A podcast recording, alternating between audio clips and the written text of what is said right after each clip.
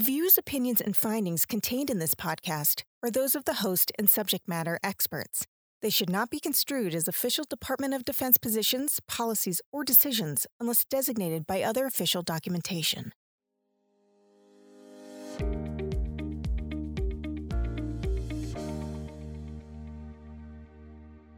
TBI is treatable, and recovery is expected with appropriate care. In fact, most people who suffer a mild TBI, also known as a concussion, recover completely. Family members and caregivers play an important role in the care and rehabilitation of service members and veterans who have sustained a traumatic brain injury. The Defense and Veterans Brain Injury Center understands the vital role caregivers have in this process and created a caregiver curriculum that provides caregivers and family members with information and resources not only to care for their loved ones, but also themselves. In this last episode of Picking Your Brain, we talk about the caregivers of those with TBI and how their support and care plays an essential role in their recovery. Hi, I'm Scott Pyne. I'm the Division Chief of the Defense and Veterans Brain Injury Center. Captain Pyne is a board certified family medicine doctor who commissioned into the Navy over three decades ago. As Division Chief, Captain Pyne is responsible for all key activities at DIVBIC and fulfilling its mission. So, really, our mission is to promote the state of science care from point of injury to reintegration across the traumatic brain injury spectrum. That's a mouthful. And uh, I think with many missions, we try to shrink down our words so that everyone understands them a bit more. But really, what we're trying to do is we're trying to keep up with science. Again, we want to promote what research has proven. As a family medicine physician, it's expected that we're able to understand and treat mild traumatic brain injury. So I've been doing that since my residency a long time ago.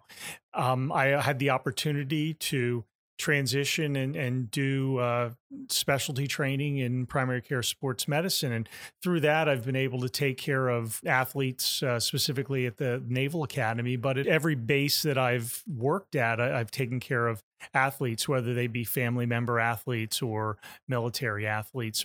I think the primary care family medicine experience allows me to see the full range of the effects of traumatic brain injury. So it's it's very easy for me to take care of a concussion patient, but because I'm a family physician, I'm also get to know the rest of the family. And during Operation Desert Storm and uh, Enduring Freedom, when we had a lot of service members coming back who just weren't right, I was the one that was seeing their families. And, and I was the one that was able to talk about things with them and try to help them get better.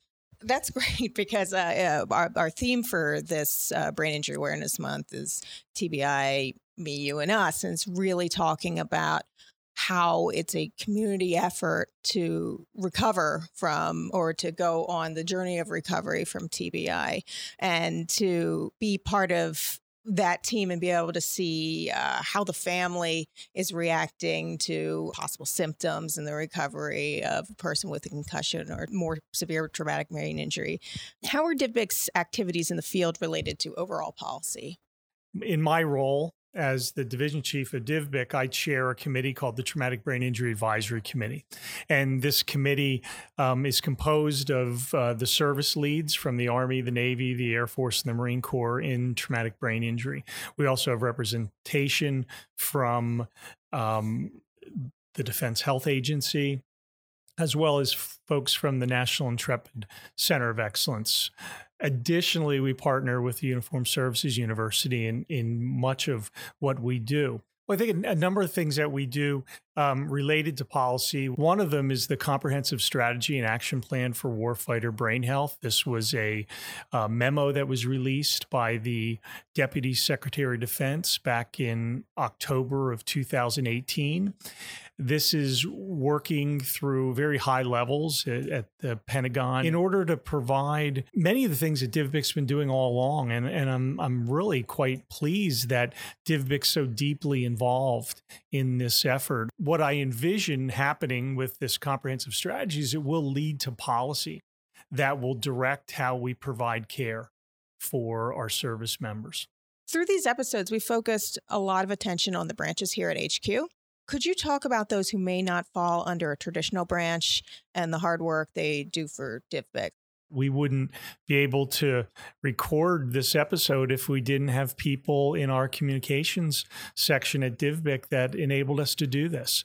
We have folks that uh, market DivBic. We have folks that deal with our social media campaign through Facebook and uh, manage our website. And that's really important because our website is really the true link to our customers, whether they be service members, leaders, clinical providers that are out there.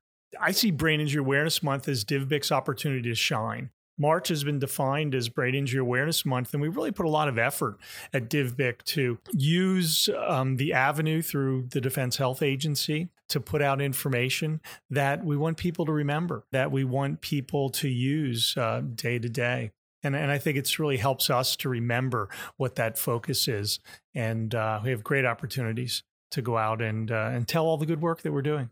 We've talked a lot about those who've sustained a TBI and those who treat them. With caregivers being such an integral part of the recovery process, can you describe their impact on those with TBI?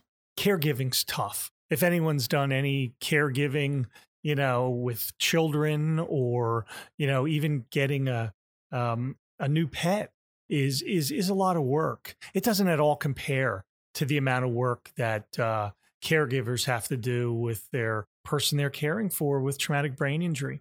Again, this isn't just the severe and penetrating traumatic brain injury that requires care. Uh, mild and moderate uh, traumatic brain injury can also lead to people requiring help with what they do. Now, that help can be almost every function of that person to just helping to manage little simple things. We we talk about traumatic brain injury being an invisible wound. You know, well, caregivers are often invisible in all the great things that they do. If you can imagine, if if you're caring for a spouse your relationship changes. So now that relationship of two peers, each with their strength, becomes a relationship where where one of those peers needs a lot of help to do the things that they used to do. And and that's coupled with frustration on both parts. That that's difficult. How do if you're a parent caregiver of your child or a child caregiver of your parent, the relationship changes. And then there are other things that are involved. There's a dynamic of the rest of the family? What happens to the children that that might be in the family that require caregiving? What happens to the health of the caregiver? You know, what defines the worth of the caregiver? You know, because this is to me the caregiving is is of great worth. And and I know they recognize that as well, but it definitely isn't what they chose when things started. So it requires a new calibration on uh, what the future holds. And, and, I think that's very, very difficult. And any opportunity that uh, we can take to help folks who are caregiving. Uh, I'm all for it. In the clinical arena, I've, I've said before, I've met many a patient um, who came to see me for an illness. And in talking to them a bit more, I find out that they're challenged uh, taking care of a significant other at home we're doing right now is is showing that folks who provide caregiving services have different needs, and um, those needs should be addressed. and And I don't think those needs have uh, have been addressed um, as well as they could be. Through congressional mandate in 2007, DivBic participated in a study to understand the long term impacts on those caring for someone with TBI. DivBic longitudinal studies program analyst Johanna Smith. I think Congress knew that there's more than just a service member in this picture. And I think a lot of uh, parents or spouses, sometimes even just friends, family, uh, you know, didn't realize the involvement they were going to have when their loved one went off to, to war. So it was a really important aspect of the mandate that we got the chance to, to look at what is the impact on the family. And, and it seems to be unfortunately pretty significant. Erin Odell is a regional education coordinator with DivBic and is a spouse of an active duty Marine with a history of TBI. Really, uh, my interest with TBI started as I was researching uh, PTSD when I was in school, and I started finding more and more articles that were kind of linking them together or comparing and contrasting them. Uh, so I got interested more in the um, the aspects of TBI rather than PTSD and the role that's playing in our military system and how it's affecting our veteran population. And I came to find that um, TBIs are significantly underdiagnosed and they're underreported. So to have the opportunity to kind of provide some education on TBIs throughout the DoD and the VA was really intriguing to me. What's it like being a caregiver for someone with TBI? Um, it can be very frustrating at times. Um, there's often situations where I have to remind myself that he's not putting the milk in the pantry just to be a pain. You know, it's literally he stuck the milk in the pantry and the TV remote in the refrigerator because he was just lost in whatever he was doing, or, um, you know, that thought process didn't come through that this isn't where this is supposed to go. He just put it away. So um, it can be difficult at times, uh, but it's also very rewarding to, you know, be able to help care for him and watch him progress and kind of move through some of the difficulties that he has. So. Did you find that there was enough education around for him to feel comfortable to uh, seek treatment to has he sought treatment? Has yes, yes, yes. After uh, I pushed him, you for, pushed him for a good year or so. He he, you know, finally went and started talking to his PCMs and explaining to them what was going on and kind of the symptoms and stuff that he was having. So um, he was being seen at the Intrepid Spirit Center on Fort Belvoir, and they have since discharged him. Kind of that he's at a, a good place. So that's um, that's good to know. But it definitely helped, you know, with some of the symptoms that he was having to get that treatment. Uh, but as far as having education out there that kind of promotes the treatment for TBI, there's more of it now I've seen, um, you know, in the past few years, but there's still stigmas associated with it that it's a, a career ending injury. Although they perform many of the same duties, caregivers might not see themselves as case managers, healthcare providers, or benefits coordinators. For Jasmine Blair and her husband Wally, a U.S. Marine Corps veteran, caregivers are partners in TBI recovery. I don't necessarily view myself as a caregiver. I view myself more as a spouse that, you know, wants to just help her husband lead a, a fulfilling life. At the beginning, we didn't think it was anything really of a concern, but then as time went on, it just came to a point to where it was just almost almost like it came to blows. Like we finally sat down and talked and discussed, you know, everything I was seeing and how he was personally feeling and just had an open dialogue, which led him to go see the TBI clinic and look for resources to help him lead a more productive life. If you need help, you need help. And it isn't one of those things where you can self medicate or you can go without treatment because it, it does affect more than you. I feel it's important for caregivers to take care of themselves because if they're not doing that, then they can't really better support their service member or their family. It's important to be an advocate for your service member to ha- better help them with their treatment plans and going to whatever appointments you possibly can to make sure that information is fully being given to better help their recovery process. I received the Purple Heart as a result of the, uh, the 2007 IED strike. My wife and family deserve it more than anything. I mean, they've paid more of a price than I have. Stories like this one show why DivBIC's work is so vital. All the research, all the clinical tools, all the educational materials come down to simply this supporting service members and veterans on their TBI recovery journeys.